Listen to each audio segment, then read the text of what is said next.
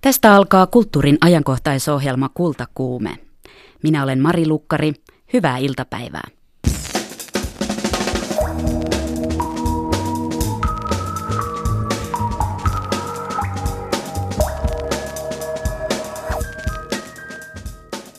Tänään kultakuumeessa puhutaan seksistä, huumorista ja kiitospäivästä. Vieraaksemme tänne studioon on saapunut jo kaksi komikan raskaan sarjan ammattilaista, nimittäin näyttelijä Niina Lahtinen ja ohjaaja Anna Dalman. Kuulemme muun muassa vastauksen siihen, voiko nainen olla sekä hauska että vakuuttava. Siis olematta ruma ja lihava, tyhmä ja pimbo. Tässä vaiheessa pieni ennakkovaroitus, nimittäin jo nyt studiossa tunnelma on aika kuumaa, ettei sadoisi. Ähm, studiossa ei nimittäin ole pelkästään Anna ja Niina, vaan myös kaksi muuta henkilöä, jotka pääsevät aivan tuota pikaa ääneen. Ylellä on nimittäin tehty podcast-sarja suomalaisnaisten seksifantasioista. Toimittaja Janne Junttila jatkaa.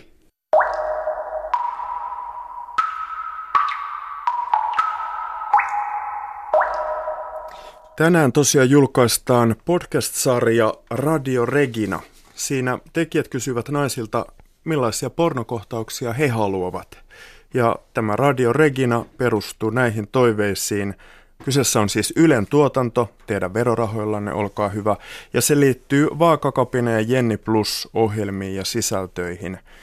Mm, teette tämmöisen kyselyn, toimittaja Kaisa Alenius, johon tuli 2500 vastausta ja näitä pornokuvauksiakin tuli yli 800. Mitä näistä pornokuvauksista, fantasioista selvisi? No siitä koko kyselystä selvisi tietysti ihan valtavasti kaikenlaista.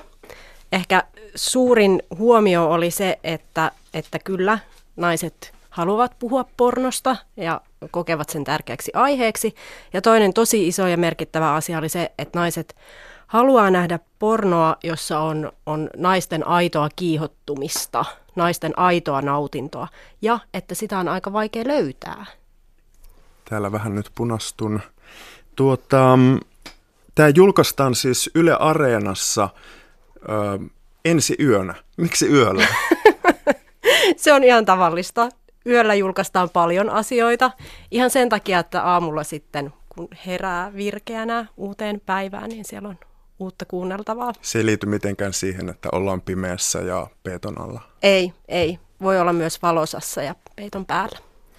Jenni Plus tuoteperhe, Ylellä puhutaan nykyään tuotteesta, haluaa edistää hyvinvointia puhumalla vaikeistakin asioista. Näyttämällä esimerkiksi ähm, esimerkkiä avoimuudella poistamalla turhaa häpeää, on puhe sitten seksuaalisuudesta, tai niin kuin tässä ohjelmasarjassa Jenny Plus oman kehon hyväksymisestä. Mm, ehkä jatketaanpa kohta. Kuunnellaan nimittäin näyte tästä podcastista.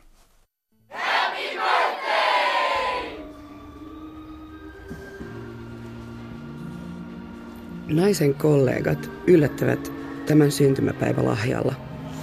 Toimistosta löytyy sidottuna ja alasti ujo työkaveri, johon nainen on ihastunut. Uhrin silmät on sidottu ja suu tukittu. Hänet on köytetty kiinni tuoliin ja päällä on ainoastaan sukat. Syntymäpäiväsankari on aluksi hämmentynyt, mutta innostuu pikkuhiljaa ja alkaa keksiä kaikenlaisia vekkoleita tapoja käyttää tilannetta hyväkseen.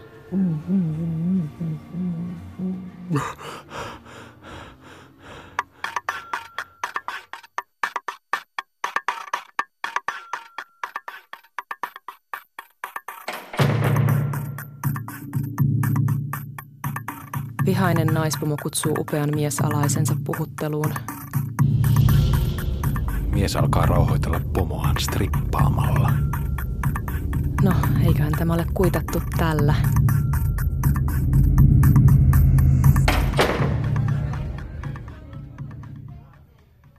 Studiossa on toimittaja Kaisa Alenius. Öm, oliko tämä nyt sieltä softimmasta päästä? Kyllä. Tämä oli pehmeätä siinä mielessä, että ei tietenkään ollut yksityiskohtaista kuvailua. Kun tätä sarja, sarjaa ajattelee, niin onko se sisällöltään niin kuin, äh, kovaa ero, erotiikkaa vai pehmeää pornoa? Niin, se on mielenkiintoista. Päästään kysymykseen tietenkin pornon määritelmästä. Nämä tarinat on naisten kirjoittamia. Siellä on kaikenlaisia tarinoita. Lyhyimmillään tarina on, että nainen on kotona, paikalle tulee putkimies.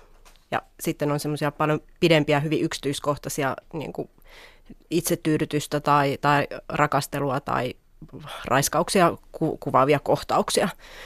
Että kyllä se varmaan niin kuin löytyy ihan sieltä pehmeästä sinne kovaan. Sitten tietenkin on kysymys siitä, että, että ajatellaanko, että kovassa pornossa pitäisi olla aina se kuva mukana vai ei. Onko raiskaus siis fantasia tarina? Joo, joo, on. Raiskaushan Millä on naisten siis yleisin kuvataan? fantasia, seksuaalifantasia. Tuliko Ö, uutta tietoa? Sanotte, sanotte tässä, että seksifantasiat edistävät hyvinvointia. Miten, miten se tapahtuu? Mitä tarkoitatte? Se tapahtuu sillä tavalla, että, että fantasiat on, ihan ensin täytyy sanoa, että fantasiat on tietenkin eri asia kuin se, mitä ihminen oikeasti haluaa tai mitä ihminen oikeasti on. Eli fantasiat on semmoinen niin leikkikenttä, jonka äärellä tai parissa voi, voi kuvitella sitä, mitä voi olla, selvittää, mitä ei ole, minkälainen tämä maailma on, mitä haluaa, mitä ei ainakaan halua. Siinä mielessä siinä on vähän niin kuin samat tehtävät ehkä kuin vaikka taiteella tai kirjallisuudella. No, testaaminen. Näin ja, Ylen toimittaja Kaisa Alenius. Minkälaista vastaanottoa te odotatte tälle sarjalle? No innostunutta. Oletteko te varautunut myös ö, kriittiseen palautteeseen? Kyllä, totta kai. Millä tavalla? Ää, no keskustelemalla, keskustelemalla ihan tosi paljon jo etukäteen ennen kuin lähdettiin tekemään tätä. Että minkä takia me halutaan tehdä tämä sarja. Se on varmaan se kaikkein olennaisin asia, että, että me tekijät, mutta sitten tietenkin, koska ollaan yleisessä, niin myös meidän yläpuolella olevat ihmiset on niin kuin selvillä siitä, mitä me tehdään ja minkä takia me tehdään. Tänään siis julkaistaan podcast-sarja Radio Regina ja tässä suorassa lähetyksessä oli haastattelussa toimittaja Kaisa Alenius. Studio on täynnä myös komikan ammattilaisia. Siirretään puheenvuoroa Marille. Ja Mari kysyy heti ensi reaktioita näiltä komikan ammattilaisilta. Minkälaisia fiiliksiä heräsi, kun kuuntelitte Kaisan puhetta tästä uudesta podcast-sarjasta? No mä oon aivan pöyristynyt, että verovaroilla tällaista tehdään pornoa. Tota noin, niin minusta on ihan, ihan hyviä pointteja toki. Ja, ja, ja, Mulle jäi vaan mieleen se, että työkaverilla, joka oli sidottuna sinne huoneeseen, oli sukat. Eikö se ole niin kuin siis seksin tappaja aina? Niin. Pelkät sukat. Niin. Kyllä. Mitäs tämmönen, mitä... tämmöisen virheen löysin tästä fantasiasta? Au, au, au. Katsotaan, että ryhtyykö editori vielä hommiin tässä vaiheessa. Mutta mitä te sanoisitte? Onko pornosta, joka on kuitenkin myös, siihen liittyy paljon negatiivisia asioita, ajatellaan vaikka ihmiskauppaa, niin pystykö siitäkin tekemään huumoria? Totta Kaikista kai. pystyy tekemään. Totta kai. Joo. Näkökulma pitää vaan valita hyvin. Onhan meilläkin erilaisia, siskonperissä erilaisia erottisia sketsejä ollut. On, on, ja seksifantasioistakin on. Ai, Viime to- kaudella on totta. sketsi. Ja. Nimenomaan naisen seksifantasioista, jota me pidetään noin keskimäärin vähän monimutkaisempina kuin miesten. Täällä studiossa siis vieraana Siskonpeti-sarjan muun muassa luoneet ohjaaja ja käsikirjoittaja Anna Dalman ja näyttelijä ja käsikirjoittaja Niina Lahtinen. Ähm, onko paikkoja, joihin vitsit eivät kerta kaikkiaan sovi? Onko teille tullut eteen komikan ammattilaisena jotain noloja tilanteita, että heittänyt jonkun oikein hyvän vitsin, mutta se ei vaan niin kuin mene perille? Mun on. mielestä siis usein siis, jos on tavallaan tilannetajuton ihminen, niin itse saatan joskus olla ja, on, ja sitten erittäin mustan huumorin ystävä, niin joskus saatan unohtaa se, että, että joku, joku kipeä ja arka asia jollekin, niin joku, joku ei välttämättä haluakaan, että sitä karnevalisoidaan, vaan ehkä enemmän haluaisi jonkinnäköistä empatiaa. Niin se, se, sellaista tapahtuu mulle usein. Mm, mm. Kyllä. Löytyykö Anna jotain esimerkkiä sulle? No mulla oli semmoinen, me oltiin joskus asuntonäytössä, missä oli tota, Siinä oli niinku viisi kerrosta siinä asunnossa, sellaisia niinku matalia kerroksia. Sitten jokaisen niiden rappusen välissä oli semmoinen niinku vauvan mentävä aukko. Niin jokaisen viiden kerroksen rappusten välissä. Ja sitten meillä oli silloin vauva, ja mä sanoin, että tämä tuntuu niin kuin hirveän raskalta ajatukselta, että pitäisi asentaa joku 25 porttia. Ja sitten tämä sanoo tämä välittäjä, että, että joo, että hän on ihan tämmöisessä samanlaisessa kasvattanut viisi lasta vauvasta saakka. Sitten mä katsoin häntä silmiä ja sanoin, että no, sulla on varmaan hyvä lääkitys. Ei mitään reaktiota. Hän tuijottaa mua vaan täysin kylmänä. mä tajusin, että ei, nyt ei mennyt perille. Mitäs sitten? Sitten vaan jatketaan. Sitten vaan jatkettiin ja sitten mun tota, lapsen isä siihen totesi, että sä voisit joskus vaan niin kuin, hymyillä vaan ja olla sillä normaalisti. Niin. Mutta mä yritin keventää sitä tilannetta, koska mun mielestä se oli absurdi ajatus, että siellä pyörisi niitä viisi. Koska ne olisi jatkuvassa hengenvaarassa ne pienet lapset semmoisessa Kyllä, kyllä. Tota, tässä välissä haluan kertoa, että meillä on täällä Ylellä aivan loistava kirjastopalvelu ja he ovat etsineet kaikki mahdolliset artikkelit ja jutut, joita teistä on kirjoitettu. Niitä on nyt tässä pöydällä ja yhdestä haastattelusta löysin Niina semmoisen kohdan, josta siteraan pienen pätkän sinun sanomisiasi. Oho, nyt pelottaa. Äh, se, ker- aina Niina toivoo. joo, joo. Kaivetaan mun vanhoja sanomisia. miten reagoit, niin. miten puolustat itseäsi. Mutta Voi hyvä tässä, tässä haastattelussa, joka oli siis Iltalehden haastattelu, kerroit ähm, ensi tapaamisestasi Krisse Salmisen kanssa. Se oli vuosi 2001 Tampereella.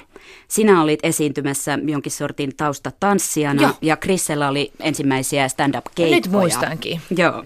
Ja muistatko, mitä sitten sanoit miettineesi? Ää, silloin mietin, kun se aloitti, mä ajattelin, että mikähän liää tota noin, niin Pimpo Blondi tonne menee ja varmaan, niin kuin, varmaan tosi huono ja ty- tyhmä oli mun ensimmäinen ajatus, kun se meni, että ei voi olla to, no, hauska nainen.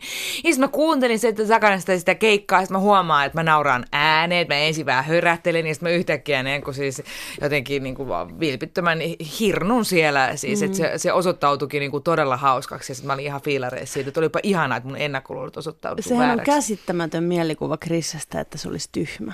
Niin. Hän on äärimmäisen älykäs niin. ja hienovarainen huumorintekijä. Että se on jotenkin käsittämättömin harhaluulo, mitä siitä ihmisestä voi olla. Mm. Kyllä, mutta ennen kuin Krisse oli päästä, päässyt näyttämään tämän älykkyytensä, niin minkä takia sinä lähtökohtaisesti Niina ajattelit, että ei nainen voisi olla hauska? No eihän naiset ole, sehän on ihan biologinen fakta.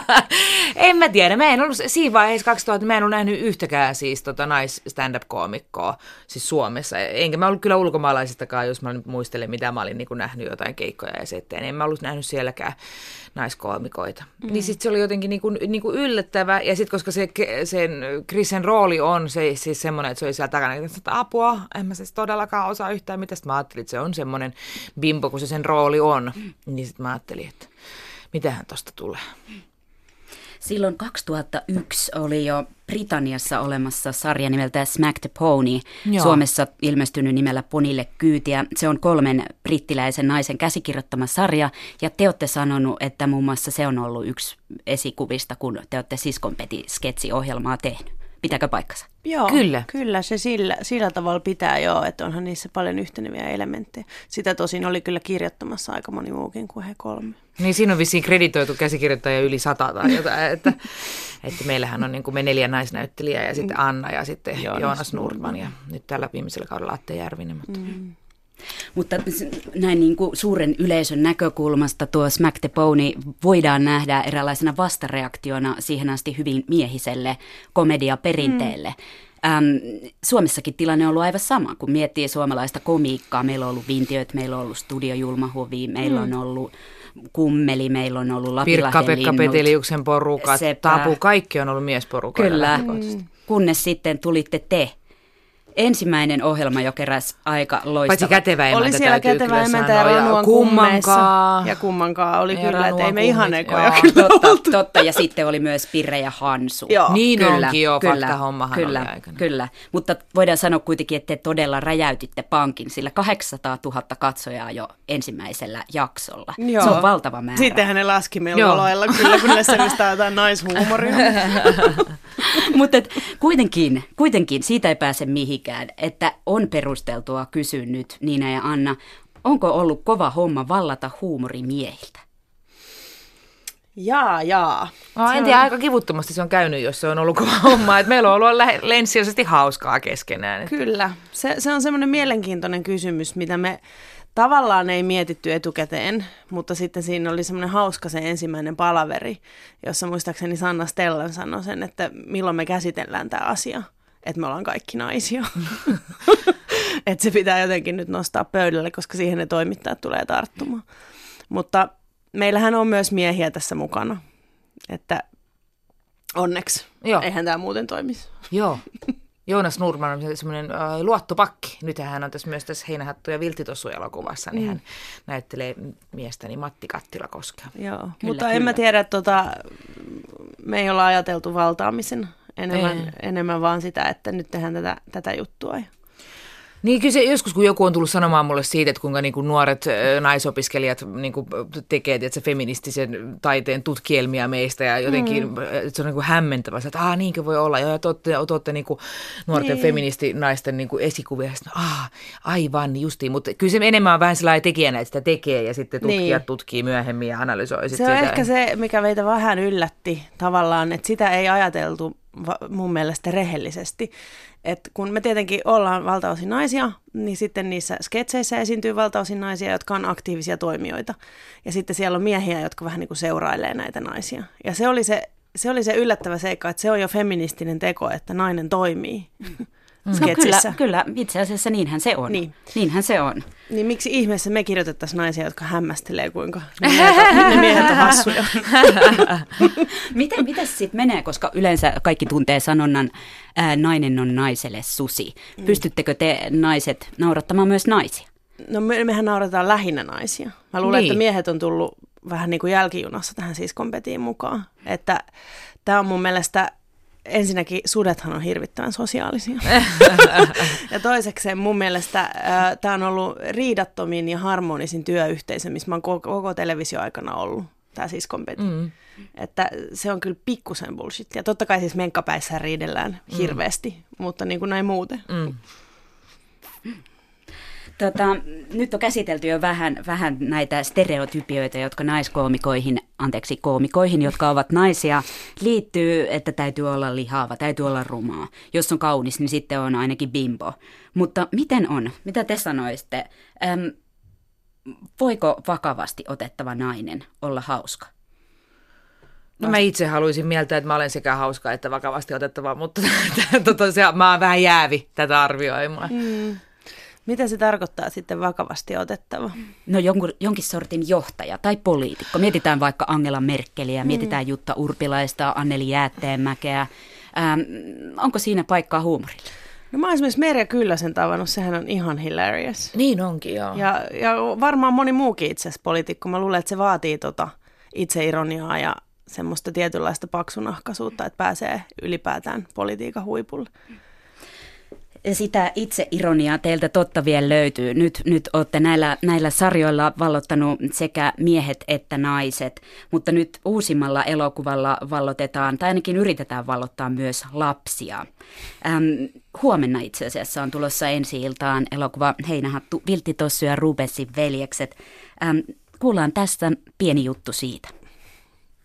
Heinähattu meitä odottaa varmaan ihana huvila. Nimikin on niin tyylikäs Villa Commodore. Mutta kun viltti tossa. Ai että me nautitaan siellä kuule kuplivaa juomaa ja mansikkakakkua ja ollaan vain jouten. Minä soitan selloa terassilla ja Matti kääntää sivuja ja...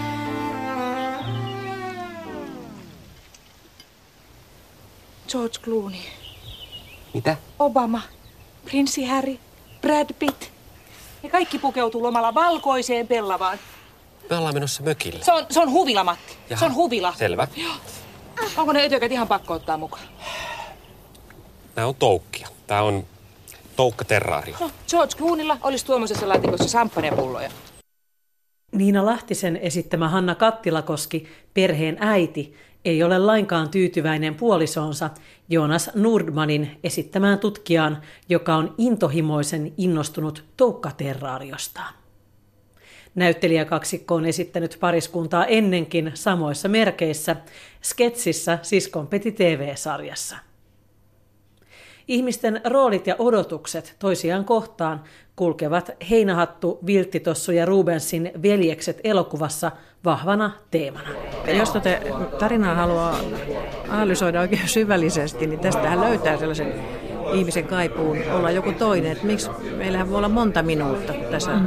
poliisit naamioituu ja perheen äiti löytää itsestään tämmöisen taiteellisemman henkilön. Ja, Jolla on pöytäliina päässä. Niin, ikään kuin turbaanina. turbaanina, se oli hienoa. Että tästä, tästähän voi löytää haikeutta, sitä haikeutta, että me synnytään, tulisi ihmisiksi ja juututaan niihin rooleihin ja sitten voi jonain lomaviikkoa me voidaan olla jotakin muuta hetken ja sitten taas me loksahdetaan siihen vanhaan rooliin. Sitten tässä lopussa, kun on nämä oikeat vankikarvut, jotka sitten joutuukin toiseen rooliin johonkin taiteilijoita, niin se on minusta mielenkiintoista ajatella, että mitä he ajattelee siitä, kun he oikeastaan tiedä mihin rooliin he nyt on joutuneet.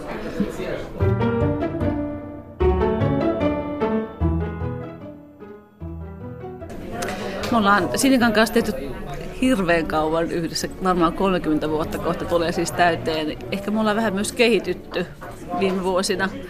Että musta tuntuu, että meidän ensimmäisissä kirjoissa ehkä ei ollut näitä tasoja ehkä ajateltu niin paljon kuin sitten myöhemmissä kirjoissa. Tai sitten se on jotenkin ehkä luontaistakin meille, että ei me ajatella, että me kirjoitetaan nyt lapsille nimenomaan, vaan se juttu lähtee ehkä siitä, että me kirjoitetaan itsellemme tai semmoisia kirjoja, mistä me, mitä me itse haluttaisiin lukea. Ja Tiina, muistaakseni kun me tehtiin tämä romaani jo vuonna 2001, mistä se lähti? Aluksi oli äh, varmaan tämä seikkailukovainen idea, mutta sitten tässä oli, tähän liittyy vähän niin kuin mun nuoruuteeni, koska mä hyvin nuorena ihastuin helposti tämmöisiin parrakkaisiin taiteilijatyyppeihin. Eikä Ahaa. heidän tarvinnut sanoa mitään. Mulle riitti se, että he vaikuttavat taiteilijoita tai ovat niin kuin taiteellisen näköisiä. Tässähän on tämä keisariuudet vaatteet, juon, juone, juonen käänne. Mm. Että perheen äiti Hanna Kattilakoski ihastuu taiteilija Kustaa Rubensiin. Hän ei ollenkaan huomaa, kuka, kuka on naamioitunut taiteilijaksi. Eikä ei tätä Kustaa niin tarvitse paljon puhuakaan kun hän näyttää taiteilijalta. Mutta lapset tässä on sitten aikuisen ter- tervän näköisempiä. Niin, pitää tietysti olla varmaan se elämäntilanteessa tai altis sellaiselle, että mielellään uskoo näitä asioita. Ja siinä kun Kustaa Rubens äh, sanoo näitä harvoja, harvoja repliikkejä, niin jos laittaisi silmät kiinni, niin eivät hän nyt ole juuri niin paljon viisaampia kuin sen tumpelon äh, poliisinkaan mm. lausuma. Niin, niin, juuri.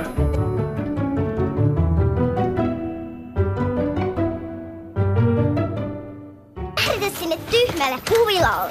Siellä ei ole mitään tekemistä eikä siellä voi vakoilla. Katsotaan Helgalle ja Halliselle. Äiti suuttuu. Suuttukoon, ei tässä perheessä voi lapset asua.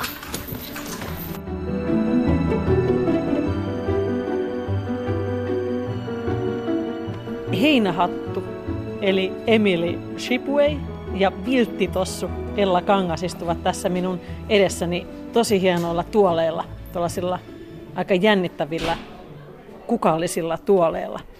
Te olette tämän uuden elokuvan Heinähattu, Vilttitossu ja Rubensin veljekset elokuvan sankarittaria.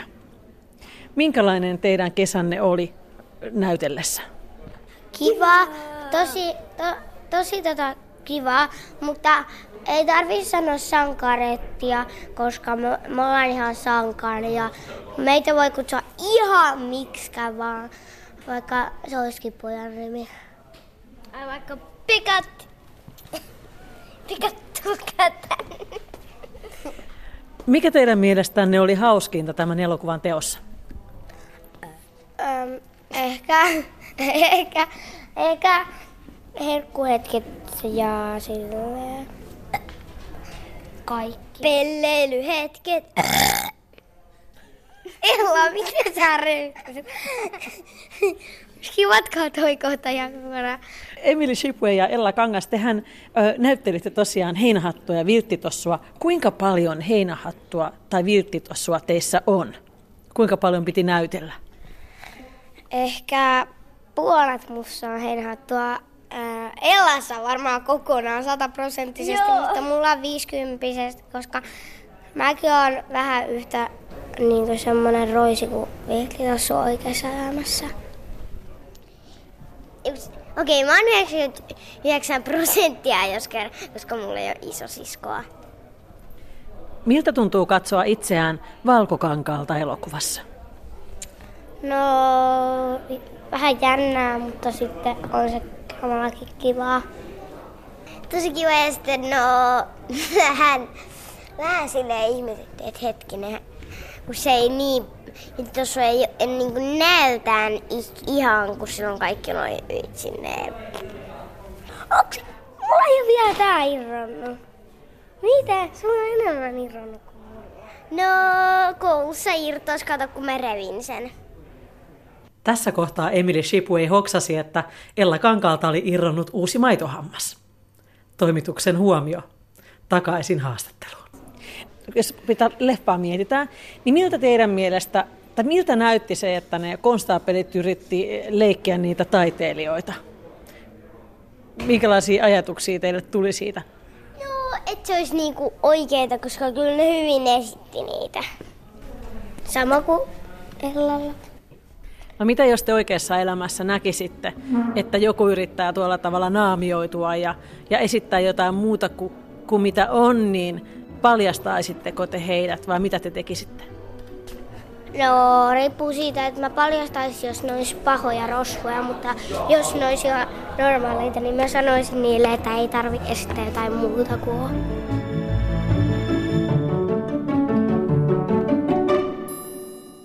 Lapsinäyttelijöitä Emily Shipveitä ja Ella Kangasta sekä käsikirjoittajia Sinikka Nopolaa ja Tiina Nopolaa haastatteli Pauliina Krym.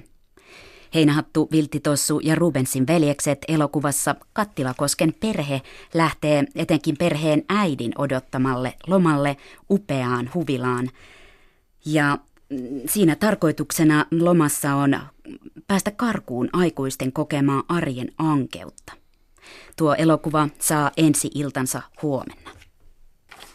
Nyt täällä Kultakuumeen studiossa on vieraina elokuvan ohjaaja Anna Dalman ja Heinähatun ja Vilttitossun äitiä Hanna Kattilakoskea näytellyt Niina Lahtinen. Millaisin miettein te kuuntelitte tuota äskeistä juttua?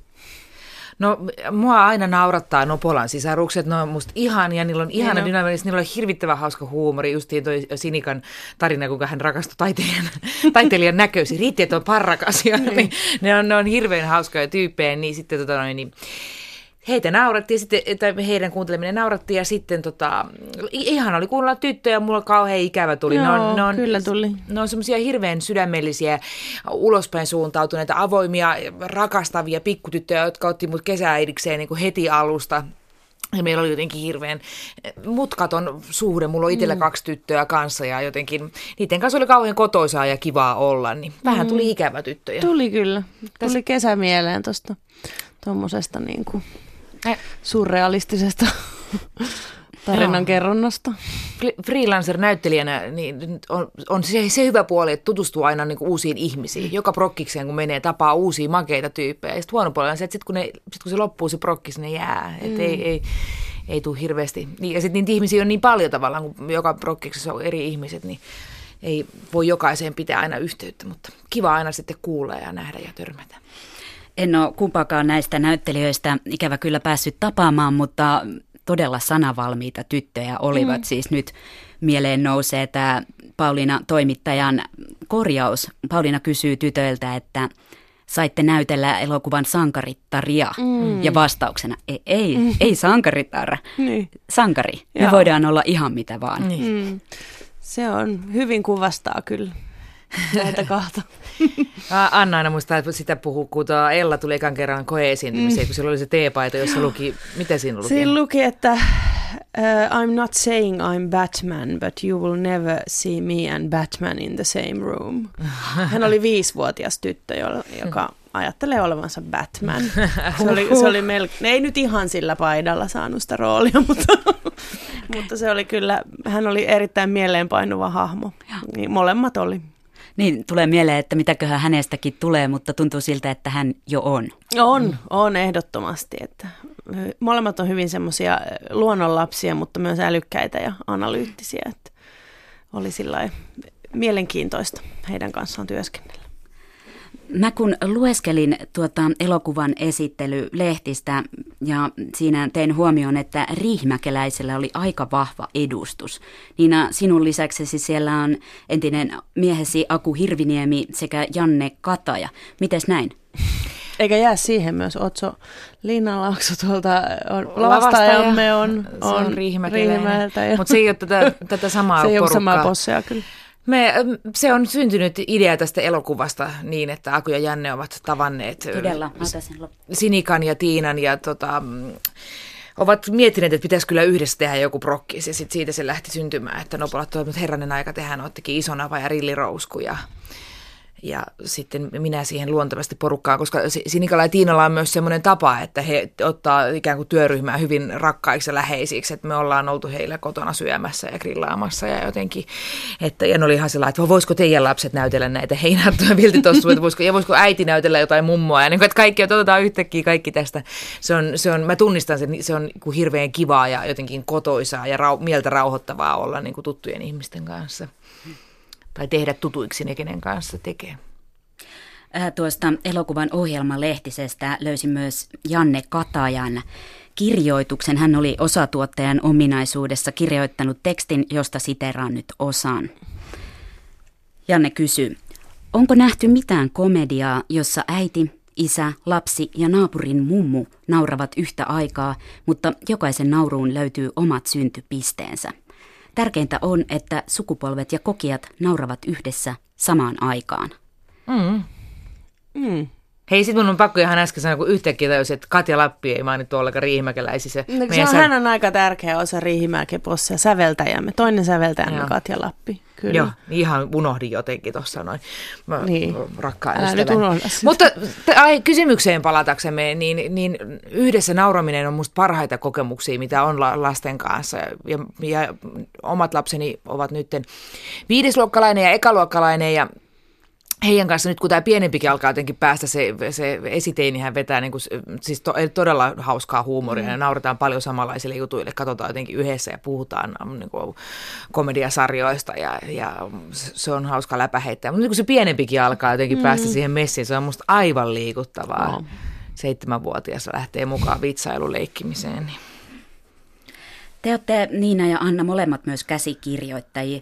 Ähm, kun mietin komedian kirjoittamista sitä, että mikä naurattaa, niin onko iso railo sen välillä, mikä naurattaa aikuisia ja lapsia? Niin, se on mielenkiintoinen kysymys. En mä tiedä, onko siinä sitten lopulta. Mulla, mulla tuli semmoinen tunne noin muutamat kerrat, kun on tätä ollut katsomassa mukana yleisön kanssa, että lapset antaa aikuisille luvan nauraa vähän semmoisille pöljemmillekin jutuille akun kaatuiluille ja mm. tämmöisille. Ja sitten aikuiset niin kuin yhtyy siihen lasten nauruun. Että en mä tiedä, onko se sitten niin erilaista. Tietysti siinä on jotain sävyjä, mitkä ehkä ei aukea Niin, minä siis, se on, se on pienistä lapsista niin kuin myös, tai että kuinka mm. pienestä lapsesta on kysymys, niin. niin se liittyy siihen. Ihan pienet hän ei tajua niin kuin välttämättä ironiaa niin. ja sarkasmia. Niin, ja näin. paitsi tietysti meillä koomikot, jotka he, he ovat joutuneet pienestä pitäen. He, he on, heidät on kasvatettu sarkasmilla, niin he, he tota, ovat siihen sitten tottuneet. Mutta lapsilta, menee, sa- puhuvat saattaa, lapsilta saattaa mennä ohi sellaisia asioita, niin kuin meillä on tuossa jotain niin parisuuden dynamiikkaa tai jotenkin siihen liittyvää huumoria, niin, niin sieltä saattaa niin kuin ikään kuin mm. sävyt, että ne ei, ne ei tajua, niin kuin, että mille tässä naurettiin. Mutta sitten toisaalta, elämän kun, kokemusta puuttuu siltä alalta. Silloin kun meillä oli näitä testikatseluja, niin hyvin niin kuin aika pienetkin kouluikäiset jo tosi paljon tajus niitä myöskin parisuhteeseen ja aikuisten välisiin liittyviä juttuja. Että ne monet nauratti kaikkein eniten kuitenkin jotenkin niin joo, niistä sitten... hetkistä, että, että se lapsia myös naurattaa ne hölmöt aikuiset tosi niin. paljon. Joo, se on hirveän, hirveän tunnistettava asia, että äiti huutaa, että niin. Niin. niin, että ehkä siinä on johtoajatuksena ollut se, että tehdään komediaa koko perheelle, että ei, en mä tiedä, onko se lähtökohtaisesti niin hirveän erilaista sitten, tehdäänkö lapsille tai aikuisille. Niin, kyllähän meillä on, on aikuisille tehty komediaohjelma, joka on nykyään ihan lasten suosikki, eli niin, Putous, joka niin. on siis tota, perustuu siis, ja kyllä mä kun mä ja tosi monet lasten... lapset katsoo myös siskonpetiä, mikä on mulle ehkä...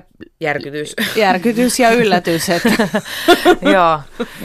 Joo, se on ihan totta. Lapset kyllä katsoo niitäkin, mm. mutta siis että ikään kuin, että kyllä mua naurattaa munamies, joka kävelee kyykyssä. Se on, niin, niin kuin, se on, se on niin kuin kaikessa absurdidessaan niin outo, mm. että et kyllä, kyllä sieltä löytyy yhteisiäkin mm. asioita. Onko se sitten itse ironia, joka naurattaa sekä lapsia että aikuisia? Ehkä. En mä osaa sanoa. Joku tekee pilaa itsestään, kaatuu hassusti, niin. kävelee hassusti, niin. puhuu hassusti, Onko Jotenkin osaa nauraa itselleen. niin mä en ehkä jotenkin sitä, että joku kävelee hassusti tai pelleille, niin se ei ehkä musta ironiaa on. Mä luulen, että se, voisiko semmoinen yhdistävä tekijä olla semmoinen niin kuin heikkous, mistä se huumori tulee. Ei se välttämättä ole sen hahmon tiedostama, että siinä mielessä se ei ole itseironiaa. Mm. Mutta esimerkiksi tämä, että tämä on harvinaisen kömpelö kaatuilija tässä tämä rillirousku, tai niin. sitten, sitten sillä on niin kuin jännittävä tava paeta tilanteesta niin kuin vaarallisilla tavoilla, niin mm. ehkä ne heikkoudet vähän naurattaa. No tai, niin. tai se, että tämä iso napa ei pysty hillitsemään itseään, milloin ikinä on mitään ruokaa tarjolla, niin hän syö sitä. Niin se, se niin kuin naurattaa lapsia ja aikuisia. Ja, ja ylipäätään ko- koomisissa hahmoissa on yleensä aika oleellista se, että se on semmoinen rakastettava heikkous. Jaa.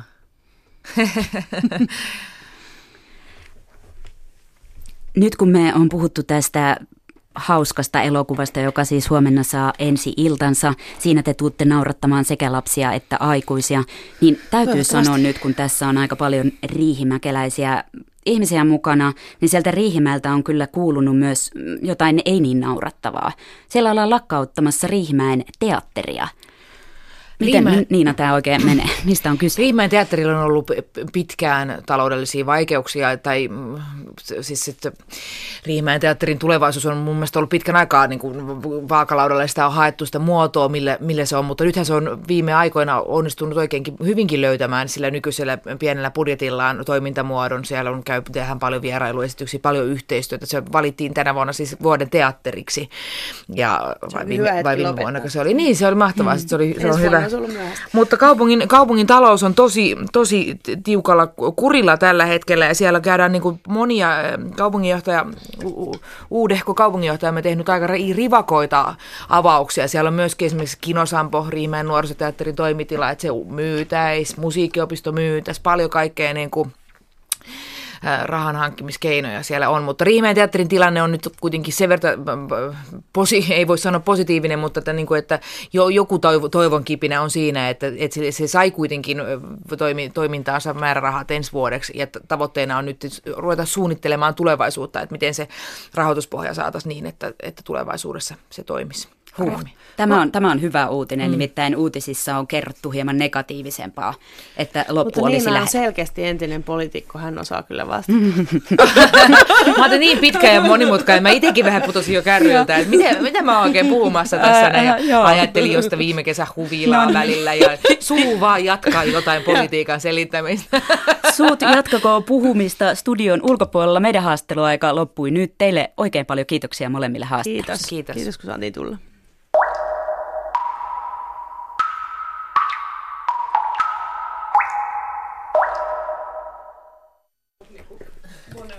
Ja tästä siirrytäänkin sitten seuraaviin aiheisiin.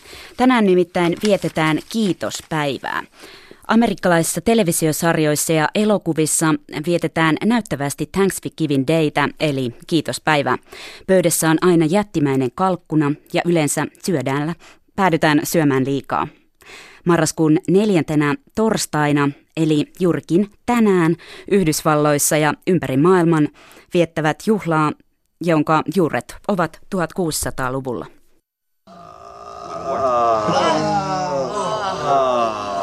Oh, Monica, that was the best Thanksgiving dinner ever. It was so good.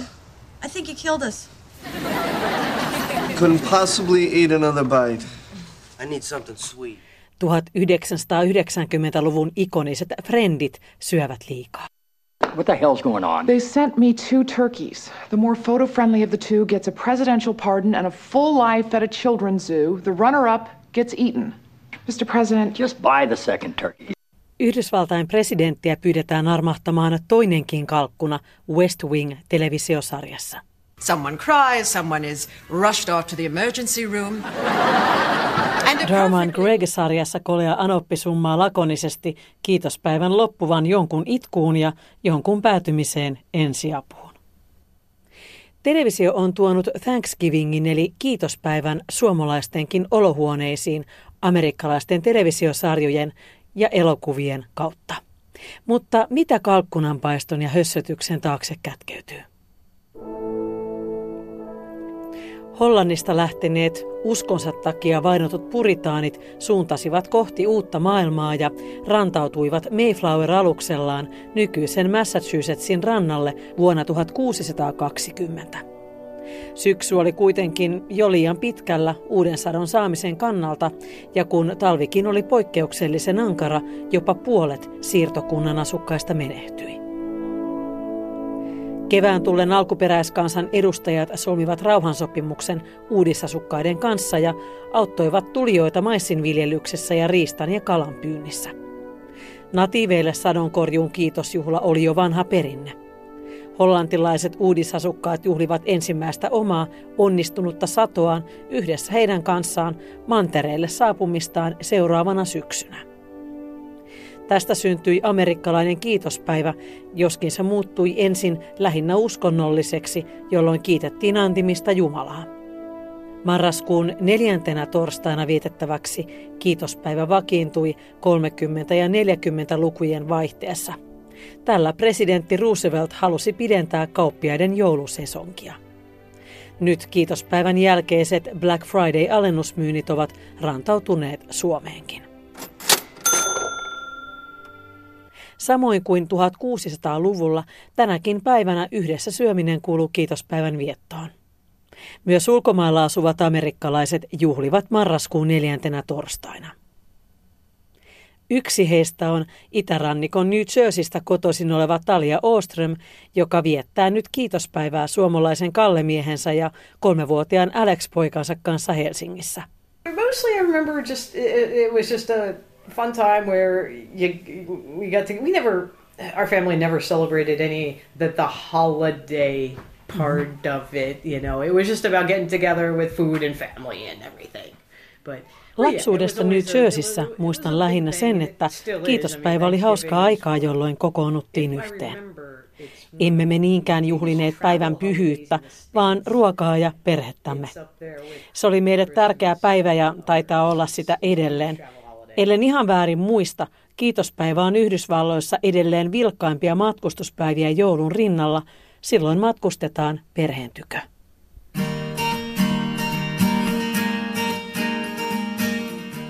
Talian lapsuudessa yhteen kokoontui 15 jopa 30 henkeä joko sedän tai tädin kotiin. Kuinka tärkeää roolia hollantilaisten puritaanien purjehtiminen itärannikolle 1600-luvulla näytteli näissä Talian kiitospäivän muistoissa? Well, I mean, to be honest, I don't know anyone that does. The whole like, oh, you know, the pilgrims came over and all this stuff, and we never It's like we, we learned about it in school. Then, Jos olen ihan rehellinen, en tunne ketään, joka juhlisi tätä tapahtumaa, emmekä mekään juhlineet. Opimme siitä kyllä koulussa, mutta tästäkin taisi olla puolet silkkaa palturia. Päivä on loistava syy kokoontua saman pöydän ääreen ja toivoa, ettei kukaan humailu liikaa ja ala jankata politiikkaa, kertoo Talia hey, this is the day, last Thursday in November, you get together with family, have food and talking, and then hope somebody doesn't bring up politics while drunk at the table.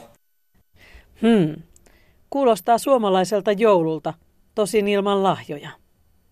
Talia Oström sanoo, että suomalainen ja amerikkalainen joulu ovatkin keskenään hyvin samanlaisia, mutta että kiitospäivä on kuitenkin puhtaasti amerikkalainen juhla. Silloin hän saa ilmaista Suomessa omia juuriaan. Thanksgiving is a it's sort of like my time to be like, okay, I get to do a states holiday that's not here, and uh, I'm to start inviting people, and then this is to be fun. Joulusta juhlan erottaa sekin, että siihen kuuluu kiinteästi penkkiurheilu. Joukkuepelejä harrastettiin juhlinnan yhteydessä jo juhlan alkujuurilla ja nyt kansakunta seuraa silmäkovana amerikkalaista jalkapalloa televisiosta ja jotkut onnekkaat paikan päällä katsomoissa the Thanksgiving Day football game, American mm-hmm. football. Usually there's more than one game, mm-hmm. and uh, yeah, it's pretty tradition to have that on in the background. Unfortunately, we can't do it here uh, because of the time difference. Yleensä kiitospäivänä pelataan enemmän kuin yksi peli ja se on päällä taustalla televisiossa. Valitettavasti aikaeron takia emme voi seurata matseja Suomessa. Ensimmäiset pelit alkavat jo iltapäivällä. Tämä perinne on aika vahva ja mukavakin, sillä yleensä aina edes yksi ihminen seurueesta on todella innostunut amerikkalaisesta jalkapallosta. Kiitospäivän yhdessäoloon kuuluvat myös yhdessä pelattavat lautapelit, mutta pöydällä tärkeimmässä roolissa koreilee kalkkuna. Tänään torstaina jopa 88 prosenttia amerikkalaisista syökin kalkkunaa. Talia kuuluu vähemmistöön, sillä kahdeksalle päivällisvieraalle kalkkuna on vain liian suuri. Tänä vuonna tarjotaankin kanaa ja erilaisia laatikoita, jotka muistuttavat suomalaisia joululaatikoita. Nämä laatikot kuuluvat Talian kiitospäivän lapsuusmuistoihin. Niitä onkin oltava pöydässä joka vuosi. Where on the top I do the brown sugar and hazelnut crust. The States version of that uses maraschino cherries and marshmallows. Ripottelen bataattivuuan pinnalle farinisokeria ja hasselpähkinää. Alkuperäisessä reseptissä käytettäisiin kirsikoita ja vaahtokarkkeja. Tänä vuonna harkitsen kyllä tekeväni puolet kuorutuksesta. Alkuperäistä eli makeampaa ja puolet tätä vähemmän makeaa. Tiedän kyllä, että suomalaiset eivät ole niin makean perään, mitä pääruokiin tulee, Talia sanoo. Mitä mieltä suomalainen aviomies Kalle on amerikkalaisesta juhlasta, joka valtaa hänen keittiönsä joka vuosi? Se on semmoinen esihössötysjoulu, josta lähdetään sitten joulua viettämään. Että on se hauskaa ja, hauskaa ja mukavaa ja erilaista. No miten sä oot käynyt myös Talian sukulaisten luona New Jerseyssä viettämässä Thanksgivingia, niin, niin minkälainen kokemus se oli? Se oli aika, ainakin no ensimmäinen kerta kun me mentiin, men, mentiin sinne tapaamaan perhettä, niin taisi olla just, taisi olla vähän jetlagiakin vielä siinä pohjilla, niin olihan se aika erilainen kokemus, jossa oli niin kuin iso talo, jossa oli iso, iso kalkkuna ja paljon erilaisia vähän outojakin ruokia. Ja, ja sitten piti siihen suhtautua, mutta hauskahan se aina on. Mitä luulet, että muistaako Alex tästä, tästä Thanksgivingistä jo jotain, tai onko hän, ymmärsikö hän aikaisempina vuosina, että mitä tapahtuu? Mä luulen, että ei aikaisemmin ole, että nyt on varmaan ensimmäisiä niin kuin jouluja ja, jouluja ja Thanksgivingia, mistä tulee sitten vähän muistikuvia ehkä jo, joskus aikaa.